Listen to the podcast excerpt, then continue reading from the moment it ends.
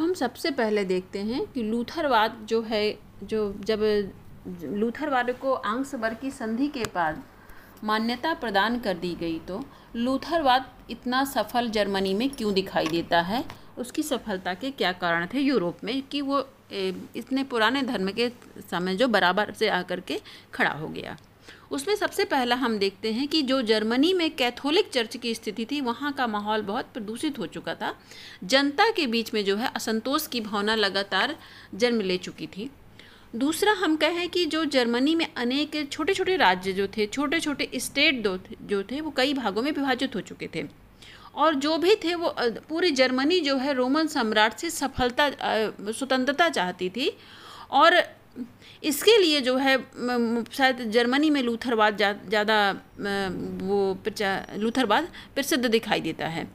इसके अलावा अगर हम कहें जो छापे खाने जो प्रिंटिंग प्रेस जो बना, उसने जो है किताबों को पढ़ने में और ज़्यादा सहायता दी और बाइबिल का जो है जर्मन भाषा में अनुवाद हुआ।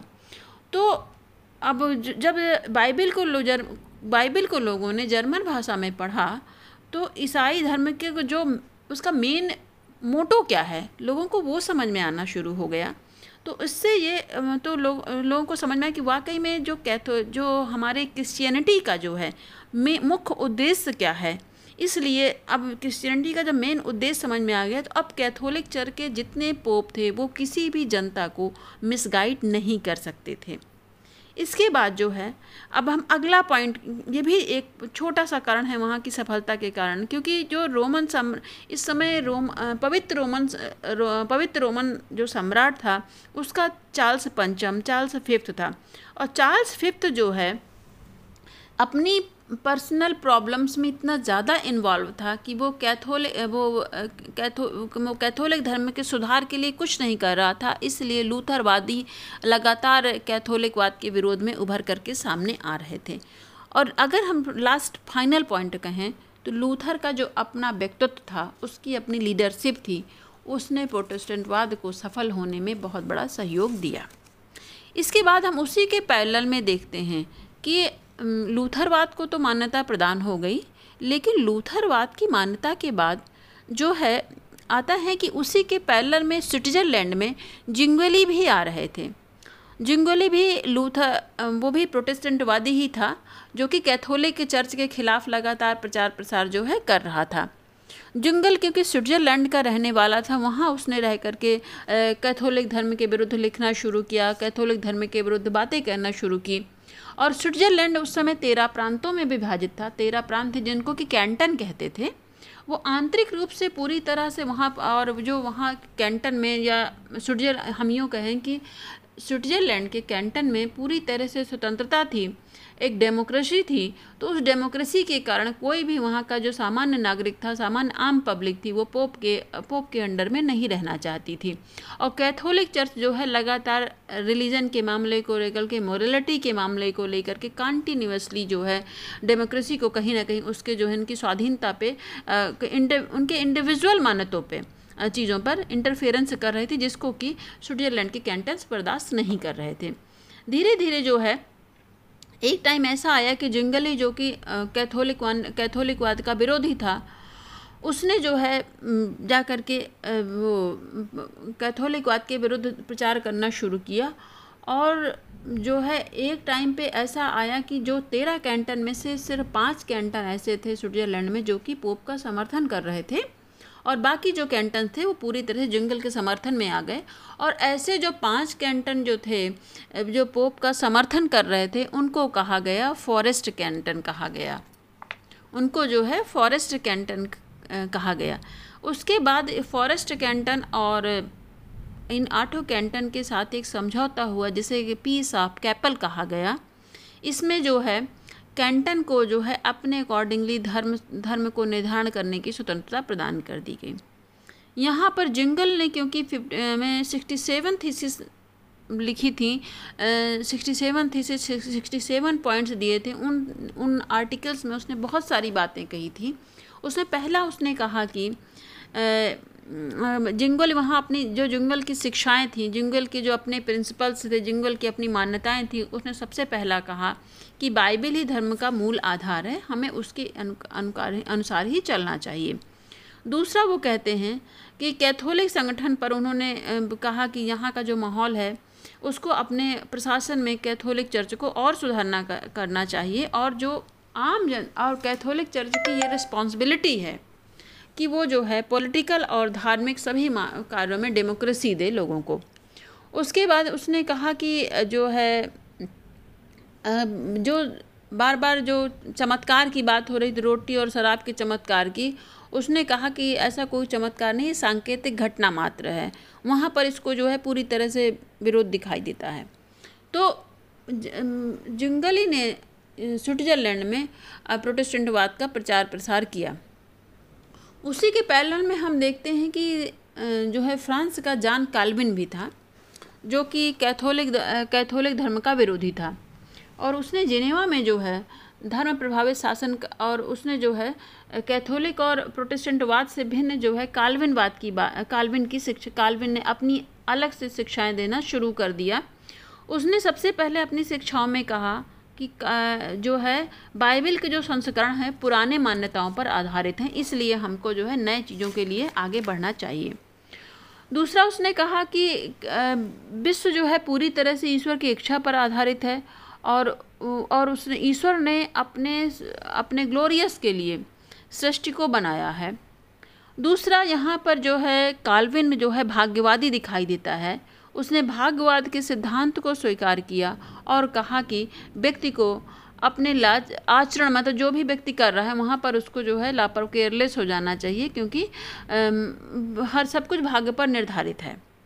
तो यहाँ, और इसके बाद उसने कहा कि व्यक्ति को उसका मत था कि अगर जिसके व्यक्ति के नैतिक आचरण का अर्थ है, जो मॉरल वर्क करता है मोरलिटी को जो फॉलो करता है मोरल आइडियाज़ को जो इंसान फॉलो करता है, वो अपने मोक्ष लिए कर रहा है, इसलिए उसको अपने मोक्ष या मोक्ष के लिए चीज़ों को शुरू कर देना चाहिए, चुन लेना चाहिए। दूसरा, यहाँ पर भी जो लगातार रोटी और शराब की जो बात होती थी पवित्र प्रसाद की जो बात हो रही थी, जो कि चर्च में पवित्र प्रसाद दिया जाता है रोटी पर शराब छिड़क करके उसने कहा कि ऐसा कुछ नहीं है कि रोटी पर शराब लगाकर जो कि ईसा मसीह को प्रसाद के रूप में चढ़ाया जाता है। तो कहना चाहिए कि जो रोटी पर जैसे शराब फैलती है वैसे वैसे वो जा कर के ईसा मसीह के रक्त के रूप में होती है, जो कि हमें वो शरीर जो रोटी है, वो ईसा का शरीर है, जो शराब है, वो ईसा का ब्लड है। ऐसी कोई चीज़ नहीं है इसको वो मान्यता नहीं प्रदान करते थे जबकि इस पर जो है ईसाई क्रिश्चियनिटी में बहुत ज़्यादा बहस हो चुकी थी। दूसरा यहाँ पर आता है कि काल्विन और लूथर में क्या फ़र्क है?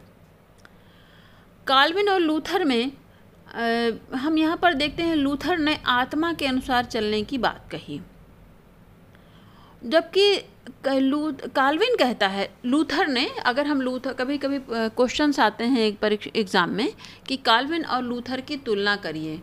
तो सबसे पहले एक बात हम लूथरवाद की बात भी करेंगे और काल्विनवाद की बात भी करेंगे। तो हम देखेंगे कि, मार्टिन लूथर ने जो है, बाइबल के आधार पर आत्मा के अनुसार चलने की बात की। जबकि काल्विन ने कहा कि आत्मा के अनुसार नहीं हमें बाइबल में दिए गए ईश्वर द्वारा जो मान्यता, जो नियम, कानून निर्धारित हैं, उन नियमों के अनुसार हमको चलना चाहिए। दूसरा पॉइंट हम कहते हैं कि काल्विन जो है काल्विन के जो सिद्धांत थे, बाइबल के पुराने चीज़ों पर आधारित थे, ओल्ड टेस्टामेंट पर बेस्ड बेस्ड थे। जबकि लूथर ने जो है जो है, प्रोटेस्टेंट के नए चर्च के नियमों को ज़्यादा मान्यता प्रदान कर दी। दूसरा, अगर हम अगला पॉइंट देखें, तीसरा पॉइंट है, लूथर ने जो है पूंजीवाद की आलोचना किया था, कैपिटलिज्म की जो है, लूथर ने आलोचना की थी। और कहा कि परंतु उसने जो एलीट क्लास है, ज़मींदार लोग हैं, उनके साथ उसने जो है सिंपैथी दिखाई या सहानुभूति दिखाई। जबकि कालविन ने व्यापारी वर्ग को या बिज़नेस क्लास को जो है इम्पोर्टेंस प्रदान करी थी। हम और नेक्स्ट नेक्स्ट पॉइंट है, जो हम काल्विन और लूथर के सिद्धांतों के अंतर में अगला पॉइंट है कि लूथ काल्विन के मत, जो काल्विन के जो विचार थे, उनमें रिवोल्यूशन ज़्यादा था, उसमें क्रांति ज़्यादा थी, जबकि लूथर के विचारों में इतनी क्रांतिकारिता नहीं दिखाई देती है। उसके बाद फाइनल पॉइंट है, जो है कैथोल कैथोलिक जबकि कहता था कि चर्च पर केवल धर्म धर्म के जो आचार्य हैं, जो पोप हैं, उसी का प्रभाव हो सकता है। इसके विपरीत चर्च, काल्विन ने कहा कि जो भी चर्च है, वहाँ पर पोप के साथ, पोप और उसके जो धर्माचार्य हैं, जो पादरी हैं, जो विशप हैं, उनके साथ साथ जनता का भी कहीं ना कहीं रिप्रेजेंटेशन होना चाहिए। जिसको जो है, जिसको जनता के इन जो प्रतिनिधि, जो रिप्रेजेंटेटिव काल्विन के अनुसार चुने जाते थे, उनको कहा जाता था प्रेसबिटर्स उनको जो है प्रेसबिटर्स कहा जाता था। ये ऐसे लोग थे जो कालविन के अनुसार ऐसे लोग थे जो कि पोप की जो पूरी कमेटी बनती थी चर्च को चलाने के लिए, उस कमेटी में जो है, उसकी कमेटी के मेंबर होते थे। तो कुछ जो है धर्म से संबंधित लोग होते थे, कुछ जो है आम जनता जो है चर्च की कमेटी में जाकर इन्वॉल्व होती थी। इसको जो है, इस डेमोक्रेसी को जो है काल्विन ने सपोर्ट करना शुरू कर दिया था। अब ये हो गया हमारा काल्विनवाद और ये हमारा हो हो गया लूथरवाद और दोनों की जो सिद्धांत में, जो दोनों में अंतर थे। अब यहाँ पर एक और बात सामने आती है। कि इंग्लैंड का चर्च कैसा है? जो एक, और इंग्लैंड के चर्च के बारे हम जब बात करते हैं तो इंग्लैंड में हेनरी एर्थ था या हेनरी अष्टम था, जो कि राज्य कर रहा था, जिसे कि कहा गया राज्य कर रहा था, और जो अंग, जो इंग्लैंड के चर्च की सुधार जो चला, वो 1520 से शुरू हुआ और 1570 तक चला, और इसे जो है आंग्ल चर्चा एंग्लिकनलिज्म कहा गया। उसमें सबसे पहला जो इंग्लैंड के चर्च का जो सबसे पहला कारण था, या पॉलिटिकल कॉजेज थे, उसमें सबसे पहला कारण था इंग्लैंड के चर्च जो, इंग्लैंड के धर्म सुधार के प्रमुख कारण में अगर हम बात करते हैं तो उसमें सबसे पहला कारण था राजनैतिक कारण। राजनैतिक कारणों में हम देखते हैं कि, जिसके अंतर्गत हम देखते हैं कि कि उन्होंने कहा इंग्लैंड के चर्च में कहा गया कि राजनीतिक, अगर राजा में राजनीतिक अध्यक्ष हो सकता है तो धर्म में भी धार्मिक अध्यक्ष होना चाहिए। और पोप कैथो, और पोप जो है, धार्मिक क्षेत्र में सर्वोच्च होता है। दूसरा उन्होंने कहा, कैम्ब्रिज और ऑक्सफोर्ड की बुद्धिजीवियों बुद्धिजीवियों का लूथरवाद की ओर जो आकर्ष्ट होना था, इसलिए आंग्लिकन चर्च की ज़रूरत पड़ गई। तीसरा उन्होंने देखा, कैथोलिक चर्च में बहुत सारे भ्रष्टाचार आ चुके थे, इसलिए नए नए एंग्लिकन चर्च को जो है बसाया गया। और अंतिम कारण ये था, एंग्लिकन चर्च का या इंग्लैंड में नए तरह का जो धर्म सुधार हो रहा था, उसके पीछे वहाँ की राष्ट्रीयता की भावना थी, क्योंकि वहाँ शासक की शक्ति अब लगातार बढ़ चुकी थी, इसलिए इंग्लैंड में भी एक नए तरह के चर्च का निर्माण हो रहा था, जिसे कि एंग्लिकन चर्च या एंग्लिकलिज्म कहा, एंग्लिकन, एंग्लिकनिज्म कहा गया। और उसके बाद जो है, अगर हम वहाँ के व्यक्तिगत कारणों में ध्यान देते हैं कि इंग्लैंड में नए तरह का चर्च क्यों आया, ना वो काल्विनवादी हैं, ना वो कैथोलिकवादी हैं, ना वो तो जिंगोलवादी हैं, इंग्लैंड ने अपने चर्च को अपने तरीके से एक नए तरह के चर्च का निर्माण क्यों किया? इसलिए अगर हम इन, इस निर्माण में देखते हैं तो सबसे पहले वहाँ के राजनैतिक जो चीज़ें थी, हम उसको देखते हैं। तो वहाँ की राजनीतिक चीज़ों में सबसे जो इम्पोर्टेंट पॉइंट उभर करके सामने आता है कि वहाँ एक राष्ट्रीयता की भावना आ रही थी और इसलिए जो है इंग्लैंड में शासक की शक्ति, जो है इंग्लैंड के राजा की शक्ति लगातार बढ़ती हुई चली जा रही थी। ये वहाँ के राजनीतिक कारणों का महत्वपूर्ण एक पॉइंट है। अब हम वहाँ के पर्सनल कॉजेज में जाते हैं कि वहाँ का व्यक्तिगत कारण क्या है। तो व्यक्तिगत कारणों में हम देखते हैं कि राजा जो है धर्म का रक्षक था डिफेंडर ऑफ़ फेथ उसे कहा गया था। लेकिन उसके साथ साथ जो राजा की, जो रानी थी वहाँ की कैथरीन, जो कैथरीन से राजा का तलाक हुआ और राजा ने सोचा कि हेनरी जो वहाँ का राजा था, वो चाहता कि एन बोलेन से वो शादी करना चाहता था। और क्योंकि कैथ, कैथरीन की कोई संतान नहीं थी, उत्तराधिकार की समस्याएँ थी, राजा हेनरी वो एन बोलेन से से शादी करना चाहता था। तो इंग्लैंड के कानून के अकॉर्डिंगली अगर एक पत्नी के रहते आप दूसरे, दूसरी शादी नहीं कर सकते, इसलिए भी समस्या उत्पन्न हुई। इसलिए भी शायद व्यक्तिगत कारणों से भी एक नए तरह के चर की ज़रूरत थी, जो एक नए तरह के राजा के लिए कानून बना सके। और इंग्लैंड के राजा ने अपने अकॉर्डिंगली जो है एक नए तरह का कानून बनाया। और इसको लेकर के पोप के सामने एक कठिन समस्या हो गई कि इंग्लैंड की रानी कैथरीन पवित्र रोमन सम्राट और स्पेन के शासक की मौसी थी तो उसे तलाक मिल जाता है। तो चार्ल्स पंचम की प्रतिष्ठा को लगातार धक्का हो रहा था, लेकिन तलाक के प्रश्न को जब, तलाक का प्रश्न जब भेजा गया चर्च में तो निर्णय देने में बहुत ज़्यादा टाइम लगा और इससे राजा हेनरी जो है पोप से नाराज़ हो गया और उसने पोप से सारे संबंध तोड़ लिए और इंग्लैंड के कैथोलिक वादियों पर उसने बहुत सारे पनिशमेंट लगाए, बहुत सारे अर्थदंड लगाए और उसने एक इंग्लैंड में एक नए तरह का चर्च जो है अपने आप से घोषित कर दिया कि अब जो भी डिसीज़न होंगे धार्मिक मामलों में लेकर के, वो हम कैथो रोमन कैथोलिक चर्च का मुँह इंग्लैंड अब नहीं देखेगा। इंग्लैंड का अपना चर्च होगा, वो अपने अकॉर्डिंगली सारे निर्णय देगा।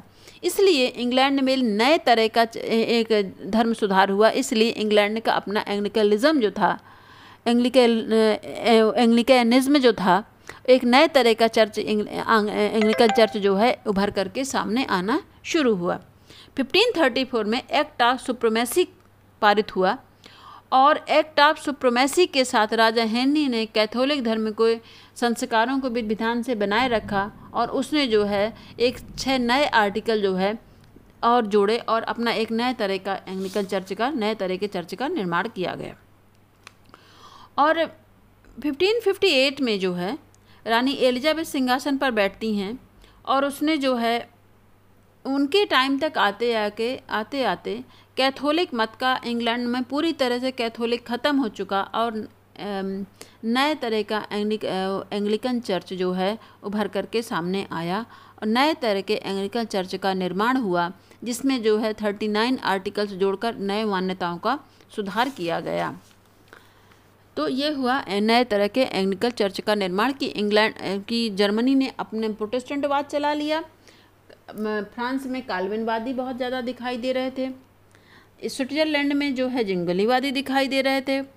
इंग्लैंड ने भी अपने तरह के चर्च का निर्माण कर लिया, लेकिन जो सबका मूल तत्व था पूरे यूरोप में अगर हम देखते हैं तो क्रिश्चियनिटी के दो ही पार्ट जिनको मान्यता मिली थी राजनैतिक रूप से, वो थी कैथोलिक चर्च को मान्यता मिली और एक थी जो प्रोटेस्टेंट चर्च को मान्यता मिली। पर इंग्लैंड क्योंकि आगे चल कर के बहुत ज़्यादा एक बड़ी शक्ति के रूप में उभर करके सामने आएगा, इसलिए इंग्लैंड का एंग्लिकन चर्च जो है एंग्लिकन चर्च एक अपने ही स्थान को लेकर के या अपना एक नया ही और को लेकर के सामने आता है। अब हम यहाँ पर देखते हैं कि प्रतिधर्म काउंटर रिफॉर्मेशन कैथोलिक ये कैथोलिक आंदोलन या प्रतिधर्म सुधार आंदोलन क्यों हुआ? प्रतिधर्म सुधार आंदोलन के कभी कभी पूरा प्रश्न परीक्षा में आता है कि प्रतिधर्म सुधार आंदोलन इंग्लैंड इंग्लैंड में क्यों हुआ या यूरोप में प्रतिधर्म सुधार आंदोलन की आवश्यकता क्यों पड़ी? इसी में, इसी टॉपिक के साथ साथ हमारा एक टॉपिक और है काउंटर रिफॉर्मेशन या कैथोलिक मूवमेंट क्या था? क्योंकि सिक्सटीन सेंचुरी में जब प्रोटेस्टेंट प्रोटेस्टेंटिज़म बहुत ज़्यादा एक्सपेंड हो गया, वो जर्मनी में, स्कॉटलैंड में, इंग्लैंड में, पोलैंड में Hungary, Netherlands, France, Spain, Italy इत्यादि में बहुत ज़्यादा उसका प्रचार प्रसार हो गया। तो एक चीज़ जो सामने दिखाई देती कैथोलिक कि कैथोलिक चर्च के सामने एक चैलेंज आ गया कि कैथोलिक जो अभी तक सिर्फ़ ईसाई का सबसे बड़ा धर्म था क्रिश्चियनिटी का, उसको जो है अपनी समस्याओं पे विचार करना चाहिए कि कैथोलिक चर्च की जो प्रतिष्ठा है या कैथोलिक चर्च की अपनी जो इमेज है वो क्यों ख़राब हो रही है? अगर इमेज में कमियाँ हैं, अगर कुछ उसमें कमियाँ आ गई हैं तो ज़रूरत है कि कैथोलिक चर्च को फिर से सुधारा जाए, उनकी कमियों को सुधार किया जाए। तो सबसे पहले उन्होंने तीन मेन एम थे जिनको के लेकर के कैथोलिकवाद आंदोलन, प्रतिधर्म सुधार आंदोलन या काउंटर रिफॉर्मेशन स्टार्ट हुआ। उसमें सबसे पहला पॉइंट है कैथोलिक चर्च के अंतर्गत जो फैले हुए दोष थे उनको दूर करना। अगला पॉइंट है कैथोलिक चर्च में शुद्धिकरण कराना, कुछ प्योरिटी लाना, ये और कैथोलिकों के अंदर, जो कैथोलिक को मानने वाले हैं, उनके ऊपर जो है स्पिरिचुअलिटी स्पिरिचुअलिटी का ज़्यादा से ज़्यादा प्रभाव दिखाई दे, इसका भी इसका भी ध्यान रखना। और ऐसे प्रदेश जहाँ जहाँ कैथोलिक था, लेकिन प्रोटेस्टेंटवादी वहाँ बहुत ज़्यादा उन्होंने प्रोटेस्टेंटवादियों का प्रभुत्व हो चुका है या उन्होंने अपने, अपनी जड़ें जमा लिया है, फिर से कैथोलिकवाद को उन क्षेत्रों में मान्यता प्रदान करवाई जाए।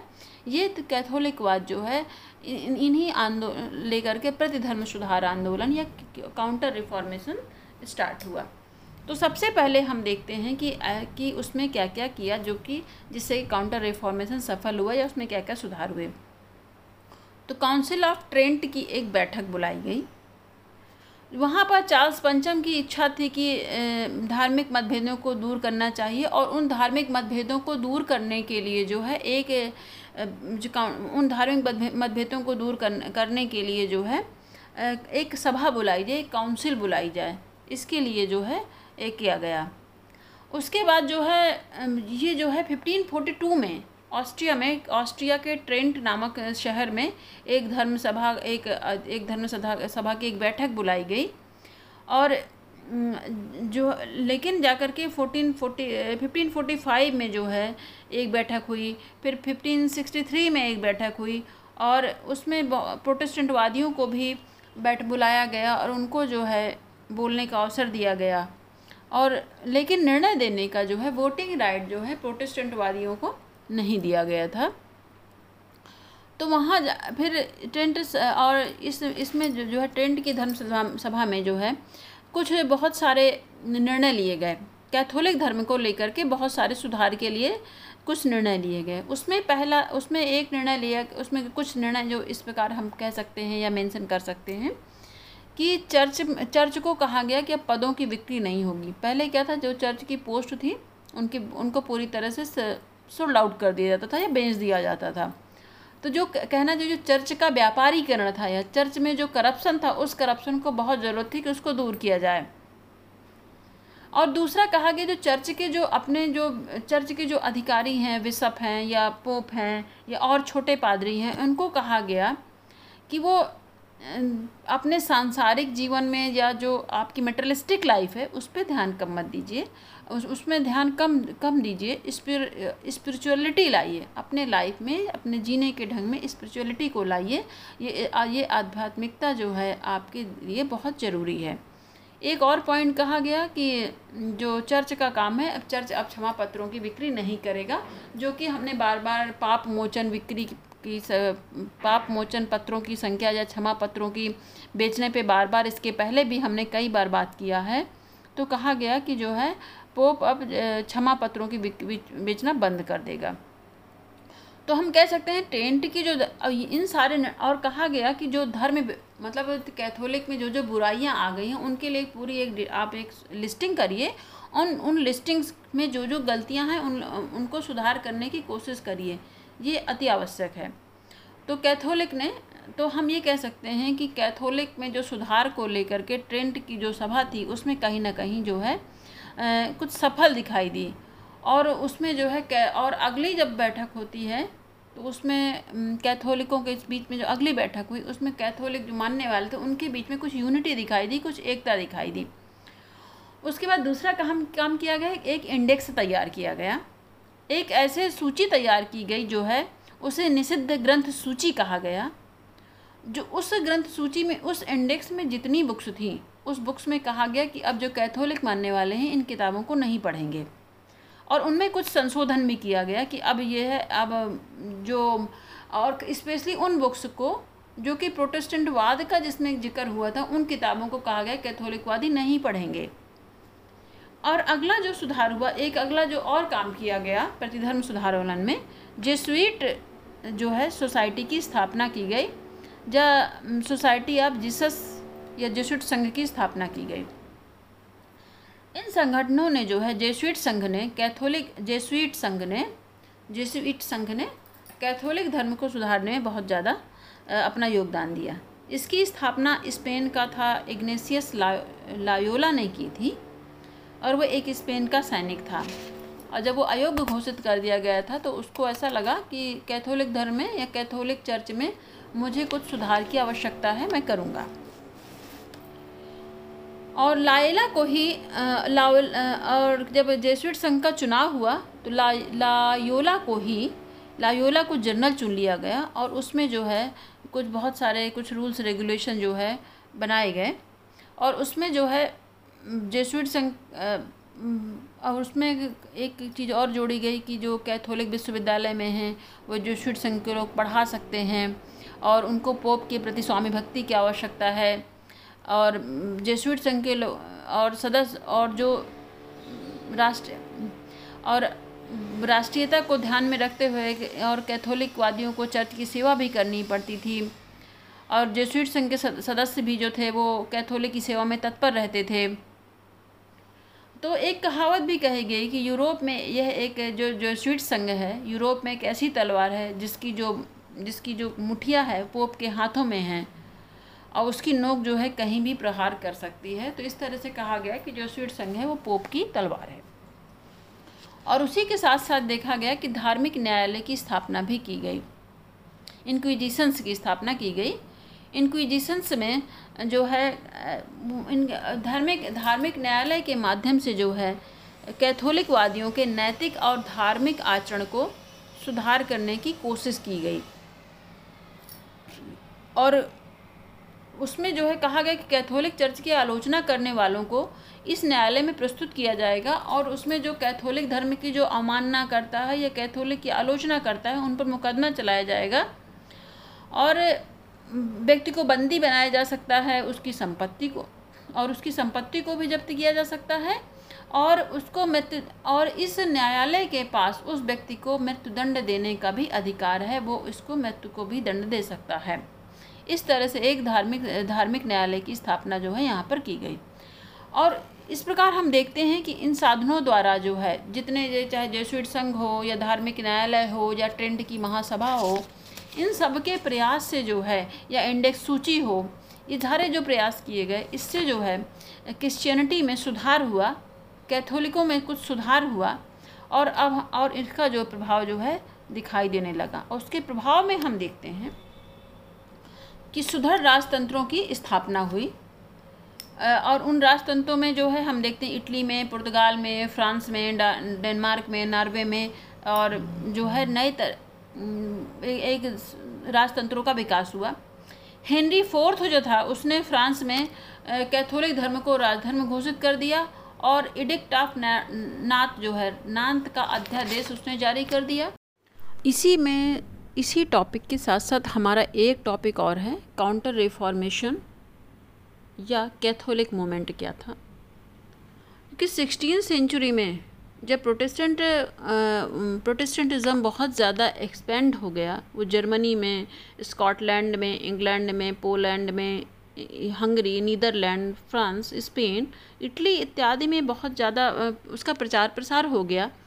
तो एक चीज़ जो सामने दिखाई देती कैथोलिक कि कैथोलिक चर्च के सामने एक चैलेंज आ गया कि कैथोलिक जो अभी तक सिर्फ़ ईसाई का सबसे बड़ा धर्म था कि क्रिश्चियनिटी का, उसको जो है अपनी समस्याओं पे विचार करना चाहिए कि कैथोलिक चर्च की जो प्रतिष्ठा है या कैथोलिक चर्च की अपनी जो इमेज है वो क्यों ख़राब हो रही है? अगर इमेज में कमियाँ हैं, अगर कुछ उसमें कमियाँ आ गई हैं तो ज़रूरत है कि कैथोलिक चर्च को फिर से सुधारा जाए, उनकी कमियों को सुधार किया जाए।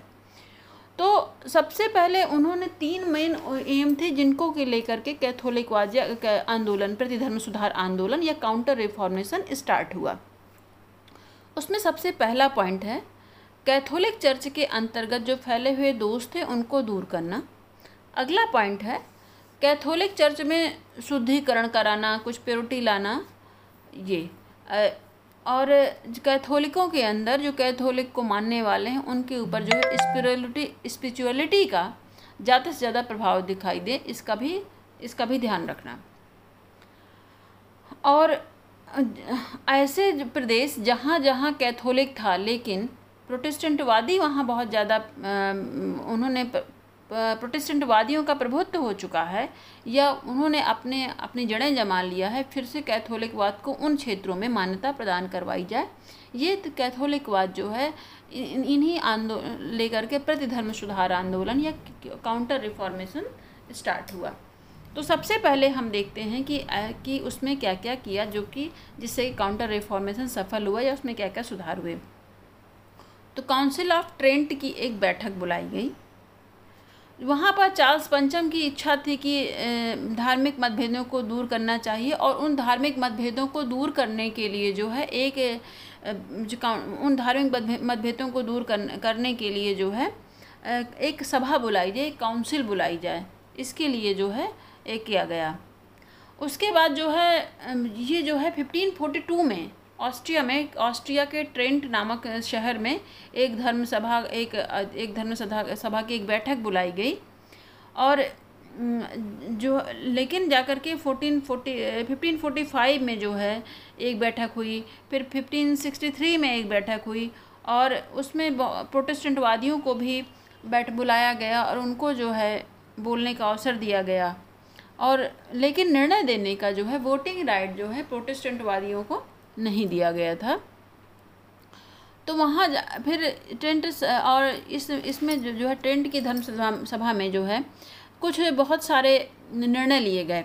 कैथोलिक धर्म को लेकर के बहुत सारे सुधार के लिए कुछ निर्णय लिए गए। उसमें पहला उसमें एक निर्णय लिया उसमें कुछ निर्णय जो इस प्रकार हम कह सकते हैं या मेंशन कर सकते हैं कि चर्च चर्च को कहा गया कि अब पदों की बिक्री नहीं होगी। पहले क्या था जो चर्च की पोस्ट थी उनकी उनको पूरी तरह से सोल्ड आउट कर दिया जाता था या बेच दिया जाता था। तो जो कहना जो जो चर्च का व्यापारीकरण था या चर्च में जो करप्शन था, उस करप्शन को बहुत ज़रूरत थी कि उसको दूर किया जाए। और दूसरा कहा गया जो चर्च के जो अपने जो, चर्च के जो अधिकारी हैं, विशप हैं या पोप हैं या और छोटे पादरी हैं, उनको कहा गया कि वो अपने सांसारिक जीवन में या जो आपकी मेटरलिस्टिक लाइफ है, उस पर ध्यान कम मत दीजिए। उस, उसमें ध्यान कम कम दीजिए स्पिरिचुअलिटी लाइए। अपने लाइफ में, अपने जीने के ढंग में स्पिरिचुअलिटी को लाइए। ये ये आध्यात्मिकता जो है, आपके लिए बहुत ज़रूरी है। एक और पॉइंट कहा गया कि जो चर्च का काम है, अब चर्च अब क्षमा पत्रों की बिक्री नहीं करेगा, जो कि हमने बार बार पाप मोचन बिक्री की पाप मोचन पत्रों की संख्या या क्षमा पत्रों की बेचने पे बार बार इसके पहले भी हमने कई बार बात किया है। तो कहा गया कि जो है पोप अब क्षमा पत्रों की बेचना बंद कर देगा। तो हम कह सकते हैं, टेंट की जो इन सारे और कहा गया कि जो धर्म मतलब कैथोलिक में जो जो बुराइयाँ आ गई हैं, उनके लिए पूरी एक आप एक लिस्टिंग करिए। उन उन लिस्टिंग्स में जो जो गलतियाँ हैं, उन उनको सुधार करने की कोशिश करिए। ये अति आवश्यक है। तो कैथोलिक ने तो हम ये कह सकते हैं कि कैथोलिक में जो सुधार को लेकर के ट्रेंट की जो सभा थी, उसमें कहीं ना कहीं जो है कुछ सफल दिखाई दी। और उसमें जो है और अगली जब बैठक होती है तो उसमें कैथोलिकों के बीच में जो अगली बैठक हुई, उसमें कैथोलिक जो मानने वाले थे, उनके बीच में कुछ यूनिटी दिखाई दी, कुछ एकता दिखाई दी। उसके बाद दूसरा काम काम किया गया, एक इंडेक्स तैयार किया गया। एक ऐसे सूची तैयार की गई जो है, उसे निषिद्ध ग्रंथ सूची कहा गया, जो उस ग्रंथ सूची में, उस इंडेक्स में जितनी बुक्स थी उस बुक्स में कहा गया कि अब जो कैथोलिक मानने वाले हैं, इन किताबों को नहीं पढ़ेंगे। और उनमें कुछ संशोधन भी किया गया कि अब ये है, अब जो, और स्पेशली उन बुक्स को जो कि प्रोटेस्टेंटवाद का जिसमें ज़िक्र हुआ था, उन किताबों को कहा गया कैथोलिकवादी नहीं पढ़ेंगे। और अगला जो सुधार हुआ, एक अगला जो और काम किया गया, प्रतिधर्म सुधार आंदोलन में, जेसुइट जो है, सोसाइटी की स्थापना की गई। या सोसाइटी ऑफ़ जीसस या जेसुइट संघ की स्थापना की गई। इन संगठनों ने जो है जेसुइट संघ ने, कैथोलिक जेसुइट संघ ने, जेसुइट संघ ने कैथोलिक धर्म को सुधारने में बहुत ज़्यादा अपना योगदान दिया। इसकी स्थापना स्पेन का था, इग्नेसियस ला, लायोला ने की थी और वो एक स्पेन का सैनिक था। और जब वो अयोग्य घोषित कर दिया गया था तो उसको ऐसा लगा कि कैथोलिक धर्म में या कैथोलिक चर्च में मुझे कुछ सुधार की आवश्यकता है, मैं करूँगा। और लाइला को ही ला और जब जेसुइट संघ का चुनाव हुआ तो ला लायोला को ही, लायोला को जनरल चुन लिया गया और उसमें जो है, कुछ बहुत सारे, कुछ रूल्स, रेगुलेशन जो है, बनाए गए। और उसमें जो है जेसुइट संघ और उसमें एक चीज़ और जोड़ी गई कि जो कैथोलिक विश्वविद्यालय में हैं, वो जेसुइट संघ के लोग पढ़ा सकते हैं और उनको पोप के प्रति स्वामी भक्ति की आवश्यकता है। और जेसुइट संघ के लोग और सदस्य, और जो राष्ट्र, और राष्ट्रीयता को ध्यान में रखते हुए और कैथोलिक वादियों को चर्च की सेवा भी करनी पड़ती थी। और जेसुइट संघ के सदस्य भी जो थे, वो कैथोलिक की सेवा में तत्पर रहते थे। तो एक कहावत भी कही गई कि यूरोप में यह एक जो जो स्वीट संघ है, यूरोप में एक ऐसी तलवार है जिसकी जो जिसकी जो मुठिया है पोप के हाथों में है। और उसकी नोक जो है कहीं भी प्रहार कर सकती है। तो इस तरह से कहा गया कि जो स्वीट संघ है वो पोप की तलवार है। और उसी के साथ साथ देखा गया कि धार्मिक न्यायालय की स्थापना भी की गई। इनक्विजिशंस की स्थापना की गई। इनक्विजिशंस में जो है इन, धार्मिक धार्मिक न्यायालय के माध्यम से जो है कैथोलिक वादियों के नैतिक और धार्मिक आचरण को सुधार करने की कोशिश की गई। और उसमें जो है कहा गया कि कैथोलिक चर्च की आलोचना करने वालों को इस न्यायालय में प्रस्तुत किया जाएगा और उसमें जो कैथोलिक धर्म की जो अवमानना करता है या कैथोलिक की आलोचना करता है, उन पर मुकदमा चलाया जाएगा और व्यक्ति को बंदी बनाया जा सकता है उसकी संपत्ति को और उसकी संपत्ति को भी जब्त किया जा सकता है और उसको मृत्यु और इस न्यायालय के पास उस व्यक्ति को मृत्युदंड देने का भी अधिकार है, वो इसको मृत्यु को भी दंड दे सकता है। इस तरह से एक धार्मिक धार्मिक न्यायालय की स्थापना जो है यहाँ पर की गई। और इस प्रकार हम देखते हैं कि इन साधनों द्वारा जो है, जितने चाहे जेसुइट संघ हो या धार्मिक न्यायालय हो या ट्रेंड की महासभा हो, इन सब के प्रयास से जो है या इंडेक्स सूची हो ये सारे जो प्रयास किए गए, इससे जो है, क्रिश्चियनिटी में सुधार हुआ, कैथोलिकों में कुछ सुधार हुआ और अब, और इसका जो प्रभाव जो है दिखाई देने लगा। और उसके प्रभाव में हम देखते हैं कि सुधर राजतंत्रों की स्थापना हुई। और उन राजतंत्रों में जो है, हम देखते हैं इटली में, पुर्तगाल में, फ्रांस में डेनमार्क में, नॉर्वे में, और जो है नए तर एक राजतंत्रों का विकास हुआ। हेनरी फोर्थ जो था, उसने फ्रांस में कैथोलिक धर्म को राजधर्म घोषित कर दिया और इडिक्ट ऑफ़ नाथ जो है नांत का अध्यादेश उसने जारी कर दिया। इसी में इसी टॉपिक के साथ साथ हमारा एक टॉपिक और है काउंटर रिफॉर्मेशन या कैथोलिक मूवमेंट क्या था? क्योंकि सिक्सटीन सेंचुरी में जब प्रोटेस्टेंट प्रोटेस्टेंटिज़म बहुत ज़्यादा एक्सपेंड हो गया, वो जर्मनी में स्कॉटलैंड में इंग्लैंड में पोलैंड में Hungary Netherlands France Spain Italy इत्यादि में बहुत ज़्यादा उसका प्रचार प्रसार हो गया। तो एक चीज़ जो सामने दिखाई देती कैथोलिक कि कैथोलिक चर्च के सामने एक चैलेंज आ गया कि कैथोलिक जो अभी तक सिर्फ़ ईसाई का सबसे बड़ा धर्म था, कि क्रिश्चियनिटी का, उसको जो है अपनी समस्याओं पे विचार करना चाहिए कि कैथोलिक चर्च की जो प्रतिष्ठा है या कैथोलिक चर्च की अपनी जो इमेज है वो क्यों ख़राब हो रही है? अगर इमेज में कमियाँ हैं, अगर कुछ उसमें कमियाँ आ गई हैं तो ज़रूरत है कि कैथोलिक चर्च को फिर से सुधारा जाए, उनकी कमियों को सुधार किया जाए।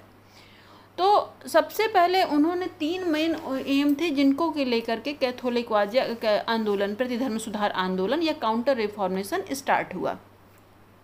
उसमें सबसे पहला पॉइंट है कैथोलिक चर्च के अंतर्गत जो फैले हुए दोष थे उनको दूर करना। अगला पॉइंट है कैथोलिक चर्च में शुद्धिकरण कराना, कुछ प्योरिटी लाना, ये और कैथोलिकों के अंदर, जो कैथोलिक को मानने वाले हैं, उनके ऊपर जो है स्पिरिचुअलिटी स्पिरिचुअलिटी का ज़्यादा से ज़्यादा प्रभाव दिखाई दे, इसका भी इसका भी ध्यान रखना। और ऐसे प्रदेश जहाँ जहाँ कैथोलिक था, लेकिन प्रोटेस्टेंटवादी वहाँ बहुत ज़्यादा उन्होंने प्रोटेस्टेंटवादियों का प्रभुत्व हो चुका है या उन्होंने अपने, अपनी जड़ें जमा लिया है, फिर से कैथोलिकवाद को उन क्षेत्रों में मान्यता प्रदान करवाई जाए।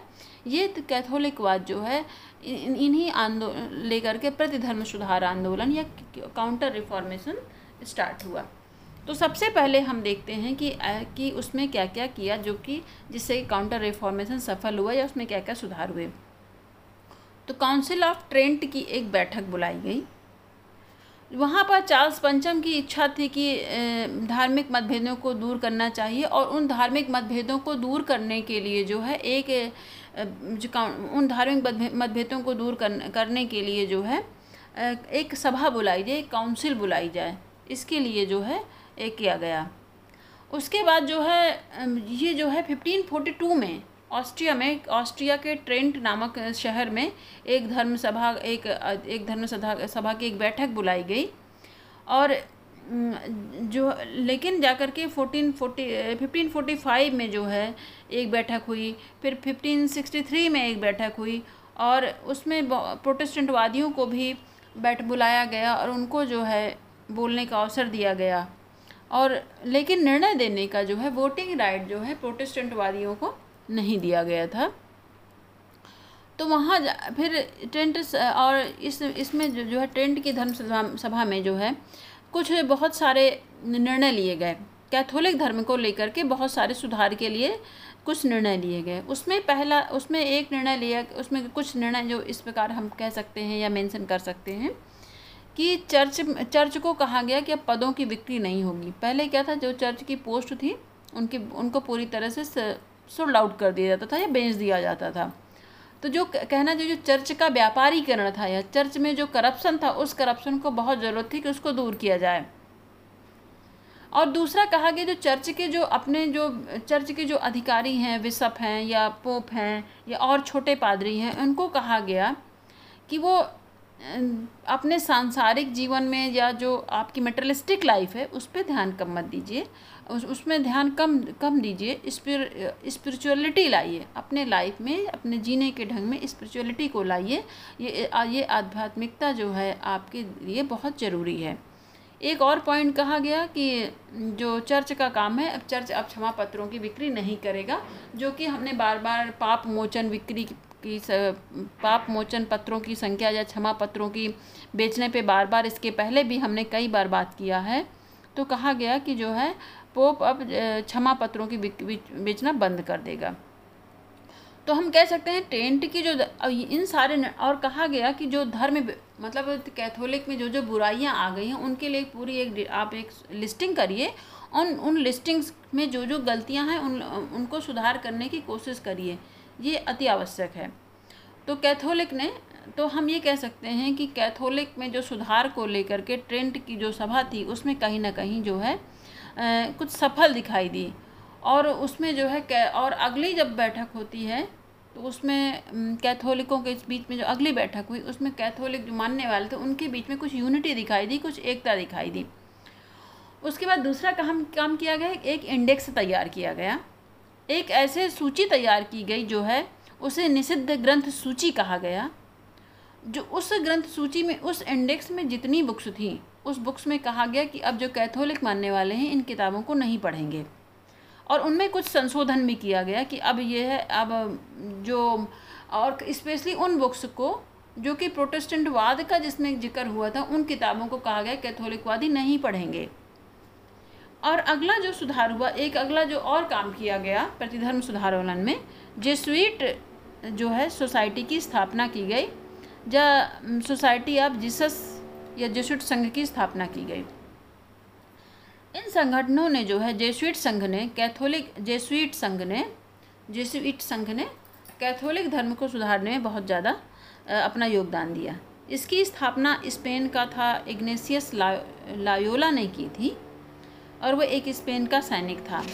और जब वो अयोग्य घोषित कर दिया गया था तो उसको ऐसा लगा कि कैथोलिक धर्म में या कैथोलिक चर्च में मुझे कुछ सुधार की आवश्यकता है, मैं करूँगा। और लाइला को ही ला और जब जेसुइट संघ का चुनाव हुआ तो ला, लायोला को ही, लायोला को जनरल चुन लिया गया और उसमें जो है, कुछ बहुत सारे, कुछ रूल्स, रेगुलेशन जो है, बनाए गए। और उसमें जो है जेसुइट संघ और उसमें एक चीज़ और जोड़ी गई कि जो कैथोलिक विश्वविद्यालय में हैं, वो जेसुइट संघ के लोग पढ़ा सकते हैं और उनको पोप के प्रति स्वामी भक्ति की आवश्यकता है। और जेसुइट संघ के लोग और सदस्य, और जो राष्ट्र, और राष्ट्रीयता को ध्यान में रखते हुए और कैथोलिक वादियों को चर्च की सेवा भी करनी पड़ती थी। और जेसुइट संघ के सदस्य भी जो थे, वो कैथोलिक की सेवा में तत्पर रहते थे। तो एक कहावत भी कही गई कि यूरोप में यह एक जो जो स्वीट संघ है, यूरोप में एक ऐसी तलवार है जिसकी जो जिसकी जो मुठिया है पोप के हाथों में है। और उसकी नोक जो है कहीं भी प्रहार कर सकती है। तो इस तरह से कहा गया कि जो स्वीट संघ है वो पोप की तलवार है। और उसी के साथ साथ देखा गया कि धार्मिक न्यायालय की स्थापना भी की गई। इनक्विजिशंस की स्थापना की गई। इनक्विजिशंस में जो है, इन धार्मिक धार्मिक न्यायालय के माध्यम से जो है, कैथोलिकवादियों के नैतिक और धार्मिक आचरण को सुधार करने की कोशिश की गई।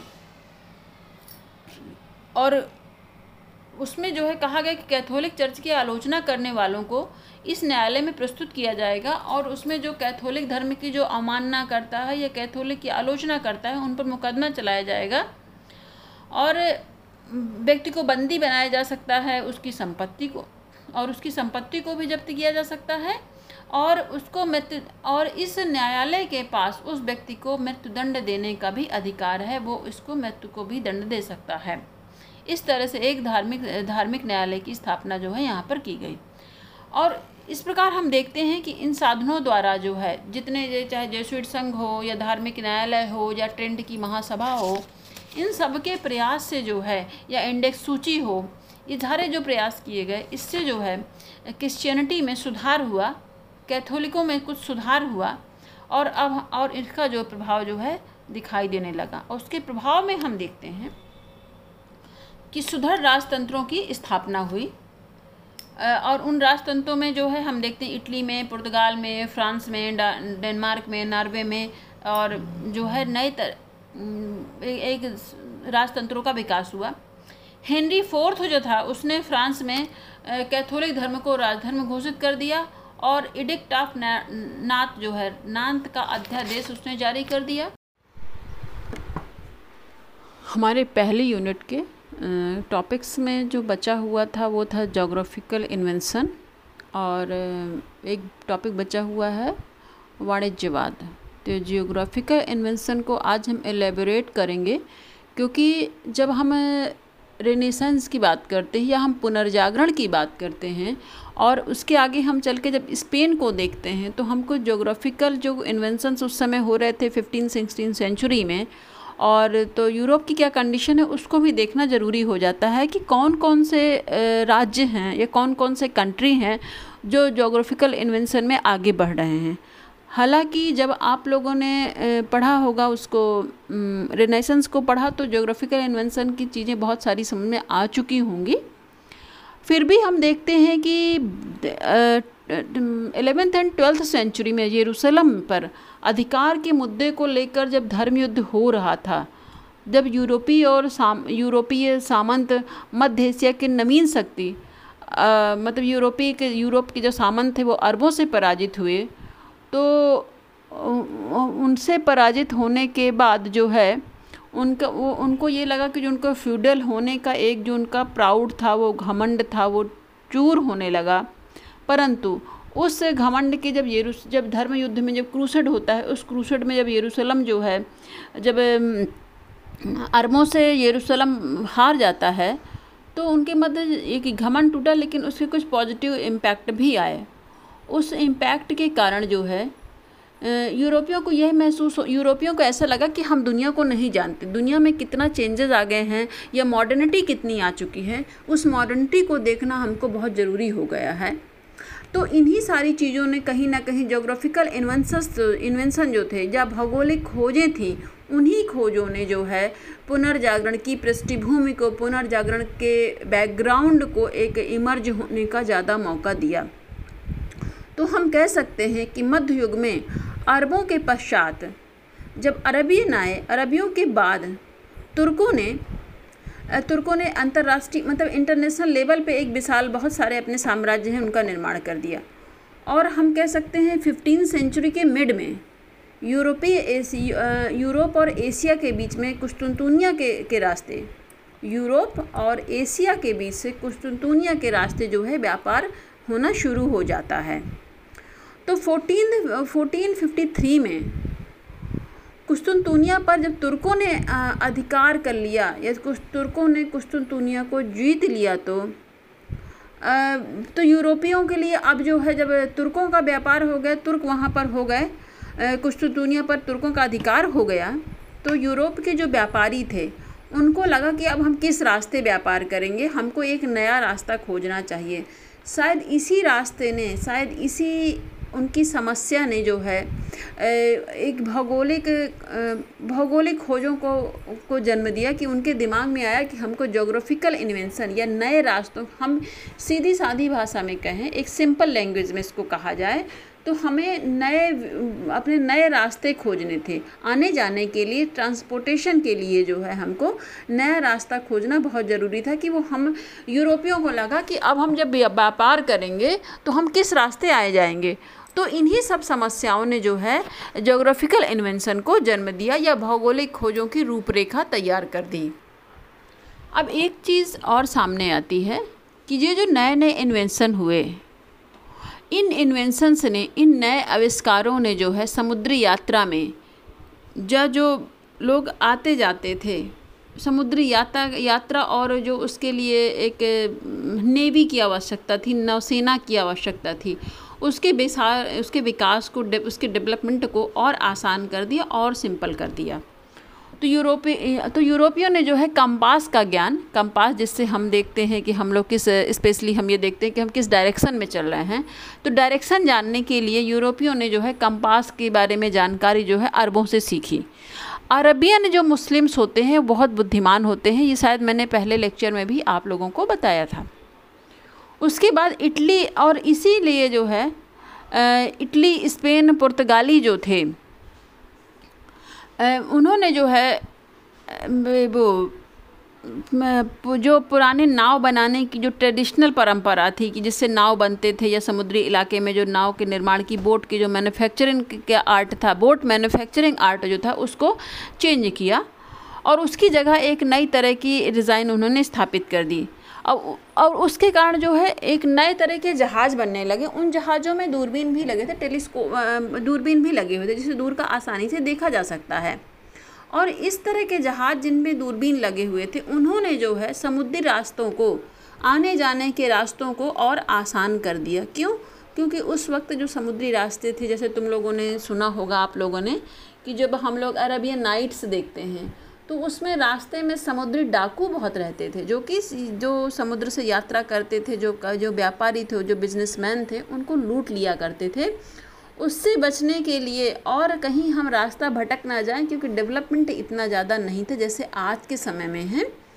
तो उन लोगों तो एक जब इस तरह के दूरबीन का ऐसे दूरबीन का आविष्कार जहाज़ों में लगे थे तो उनसे जो है समुद्री यात्राओं को समुद्र समुद्र यात समुद्र की यात्रा करने में सभी को बहुत आसानी हुई।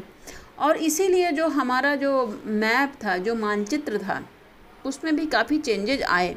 जब नई जानकारी हुई तो नेचुरल है, जब नया मानचित्र या नया नया मैप बनने लगा तो उस मैप में भी कहीं ना कहीं नए नए चेंजेज आने शुरू हो गए। इस इस नए जो दूरबीन जो हुआ, जो दूरबीन मिला, ये जो बायनाकुलस मिला, इस बायनाकुलस ने जो है, इस बायनाकुलस के हेल्प से जो है, अब जो मैप है, वो उसमें का बहुत सारे चेंजेज आ गए, बहुत सारे सुधार हो गए। और जो है, लोगों ने जाना कि किस डायरेक्शन में क्या है। और इसने भी बहुत बायनाकुलस ने इससे, इसके लिए बहुत मदद की। और पुर्तगालियों ने उस वक्त जो है, एक नए तरह के और जहाज़ बनाए जो तेज़ी से, जो तेज़ चलते थे। एक नए तरह के सिप बनाए जो तेज़ चलते थे और इन जहाज़ों को, इन बोट्स को जो ले जाता था, उसे कहा गया कैरावल। मतलब नहीं कैरावल जो जो नए तरह के सिप बनाए, उनको कैरावल कहा गया। इन कैरावल के हेल्प से जो है जो यूरोप के जो, में समुद्र यात्री थे, जो समुद्रों में यात्रा करते थे, यूरोपियंस जो थे, उन्होंने अटलांटिक से भूमध्य सागर के बीच में अपने जहाज़ उतारे और अटलांटिक और भूमध्य सागर के बीच में उनका जो है व्यापार वाणिज्य शुरू मतलब जो अब नया व्यापार जो शुरू हुआ, वो नया व्यापार जो है, अटलांटिक ओशियन और मेडिटेरियन ओशियन के बीच में जो है या भूमध्य सागर और अटलांटिक महासागर के बीच में नए तरह के जहाज़ उतारे और इसी परंपरा में ये जहाज़ कैरावल नाम के थे जो कि पुर्तगालियों ने उतारे थे। इसी परंपरा में, इसी, उसमें, इसी सिक्वेंस में चलते चलते 1488 में पुर्तगाल का जो व्यापारी था बिजनेसमैन था, जॉर्थोलोमियाम डियाज अफ्रीका के वेस्टर्न इलाके पे पहुँचा।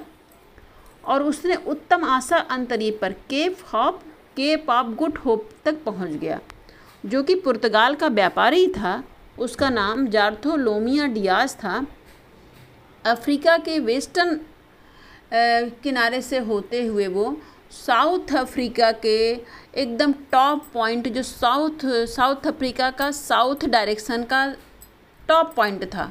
उसे हिंदी में कहते हैं उत्तम आशा अंतरीप या Cape of Good Hope. Cape of Good Hope में पहुँच गया। और 1492 में जो है, क्रिस्टोफर कोलंबस ने जो है अमेरिका की खोज की। हम ये कह सकते हैं बाइनाकुलर से कि बाइनाकुलर की हेल्प से कैरावल नाम, कैरावल नामक सिप की मदद से जो है हमको एक नए यूरोप की या नई दुनिया की जानकारी जो है मिली और ये नई दुनिया की जानकारी के पीछे कारण अगर जो है तुर, तुर्कों ने जो है, कुछ कुस्तुनतुनिया पर कब्जा नहीं किया होता तो शायद जो है, एक नए रास्तों को खोजने की, नए जोग्राफिकल इन्वेंशन को खोजने की आवश्यकता ही नहीं पड़ती, ज़रूरत ही नहीं होती। तो 1492 में जो है, क्रिस्टोफर कोलंबस ने अमेरिका की खोज की। इसी में 14 1492 में जैसे ही अमेरिका की खोज हो जाती है तो उसके आफ्टर सिक्स ईयर्स मतलब 1498 में जो है, पुर्तगाल का एक नाविक था जिसे वास्को डिगामा कहा गया, वो भी केप ऑफ़ गुड होप से होते हुए भारत के इंडिया के मालावार तट पर पहुँचा, जो केरल के कालीकट के किनारे मालावार तट में पहुँच गया। और वहाँ का एक लोकल जो शासक था, लोकल किंग था, उसे कहा जाता था जमोरिन। जमोरिन ने जो है कभी कभी कंपटीशन में ये पूछते हैं कि केरल कालीकट में जो है वास्को डिगामा का स्वागत किसने किया था, उसको किसने वेलकम किया? तो हमको आंसर देंगे जमोरिन वहाँ का शासक था। जमोरिन ने जो है उसका जमोरिन ने पुर्तगाल का जो नाविक था वास्को डिगामा उसका स्वागत किया। और वास्को डिगामा की की सफलता के पीछे जो बहुत सक्सेस हुआ तो कहीं ना कहीं उसके पास कंपास था बाइनाकुलर था, नए तरह की जहाज़ें थी, उसने वॉस्को डेमा, डिगामा को बहुत ज़्यादा सपोर्ट किया। और उसकी जो मदद की थी, वॉस्को डिगामा की जो मदद की थी, भारत का एक बिजनेसमैन था, अब्दुल मजीद। अब्दुल मजीद और वॉस्को डिगामा साउथ अफ्रीका में मिले थे और अब्दुल अब्दुल मजीद की सहायता से ही जो है अब्दुल मजीद की सहायता से ही वॉस्को डिगामा को भारत आने का सीधा रास्ते का मौका मिला। इससे जब वॉस्को डिगामा भारत आ गया तो यूरोपियंस को बहुत ज़्यादा मतलब उन्हें एक, उनका कहना चाहिए कि कॉन्फिडेंस लेवल बढ़ गया। यूरोपियंस का नए भारत की खोज से कॉन्फिडेंस लेवल बढ़ गया। और जो है वॉस्को डिगामा द्वारा भारत में लाए वस्तुओं को, उसने जो है लगभग जो वॉस्को डिगामा जो अपने साथ चीज़ें लाया, उसने भारत को बहुत ज़्यादा मुनाफे पे, बहुत ज़्यादा मतलब लाभ को लेकर के भेजा और इतिहासकार कहते हैं कि कम से कम हम छब्बीसवें गुने मुनाफे पर उसने अपनी नई चीज़ों को बेचा यहाँ के आकर के तो उसने क्या कहना छब्बीस गुना दोगुना दाम ले लिया यहाँ पर आकर जब वॉस्को डिगामा भारत आता है।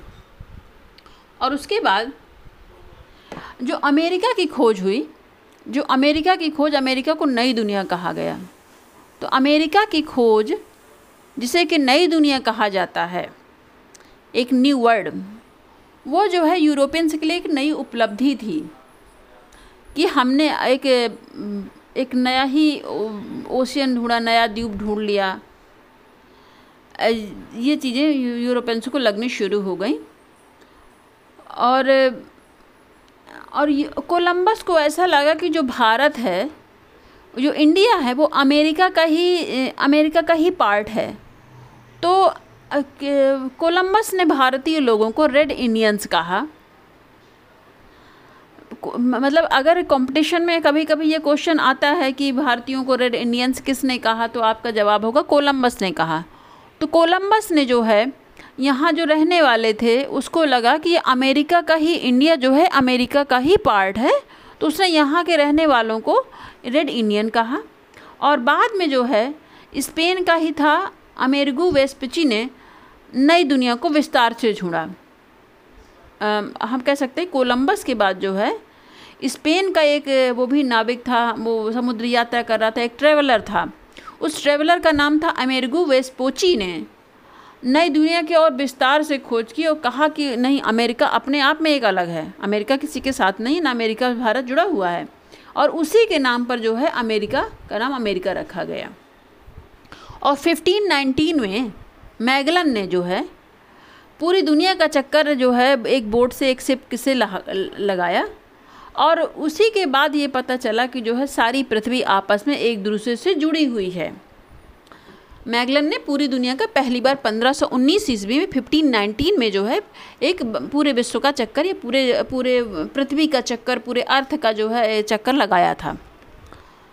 तो जब ही फिर एक ये धारणा बन गई एक प्रिंस एक लोगों को एक नई जानकारी मिली कि समो आपस में सभी जुड़े हुए हैं। आ, इसी के बाद कैप्टन कुक ने ऑस्ट्रेलिया की खोज कर लिया और साथ साथ कैप्टन कुक ने न्यूजीलैंड के जो आसपास के सारे इलाके थे उनका पता लगाया। कैप्टन कुक ने न्यूजीलैंड के आसपास का पता तो कैप्टन कुक ने जो है ऑस्ट्रेलिया को भी खोज की और न्यूजीलैंड के आसपास के जो आइसलैंड थे, उनको भी उसने खोजा। और जो है सरजॉन और सेवा स्टिन ने सरजॉन और जो सेवा स्टिन जिनका नाम था उसने न्यू फाउंडलैंड नामक आइसलैंड का पता लगाया। और जो इन जोग्राफिकल इन्वेंसस हो रहे थे, उसको जो पुर्तगाल का प्रिंस था, पुर्तगाल का राजकुमार था Henry the Navigator Henry the Navigator ने जो है, इन जोग्राफिकल इन्वेंशन को बहुत ज़्यादा सपोर्ट किया और उसका साथ दिया स्पेन की महारानी ईसा बेला ने। उसको साथ जो है स्पेन की महारानी ईसा बेला ने दिया और इन्हीं ईसा बेला को अभी हम हमारा जो यूनिट टू का नेक्स्ट टॉपिक है, स्पेन का चार्ल्स फिफ्थ हम उनके बारे में डिटेल से पढ़ेंगे।